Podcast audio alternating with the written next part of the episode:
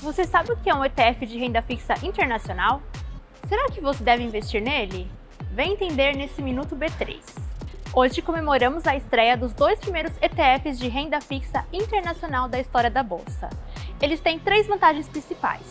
1. Um, dá para investir em vários títulos de dívida estrangeiros numa tacada só. 2. Não precisa ter conta no exterior para isso. 3. Dá para começar a investir com um valor baixo. Mas você deve investir nesses produtos? Bom, primeiro você tem que analisar seu perfil de investidor e ver se combina com o risco do investimento. Vai lá no nosso site para saber mais sobre esses fundos. Gostou? Então é só procurar os códigos BNDX11 e USDB11 na sua corretora. Também estreou hoje por aqui uma nova opção para você investir no agronegócio. O código desse fundo é HCRA11. No mercado de bolsa, o Ibovespa B3 fechou em queda de 1,8%. A empresa com melhor desempenho foi a Cielo, com alta de 6,44%. O dólar fechou em R$ 5,45 o euro fechou em R$ 5,46.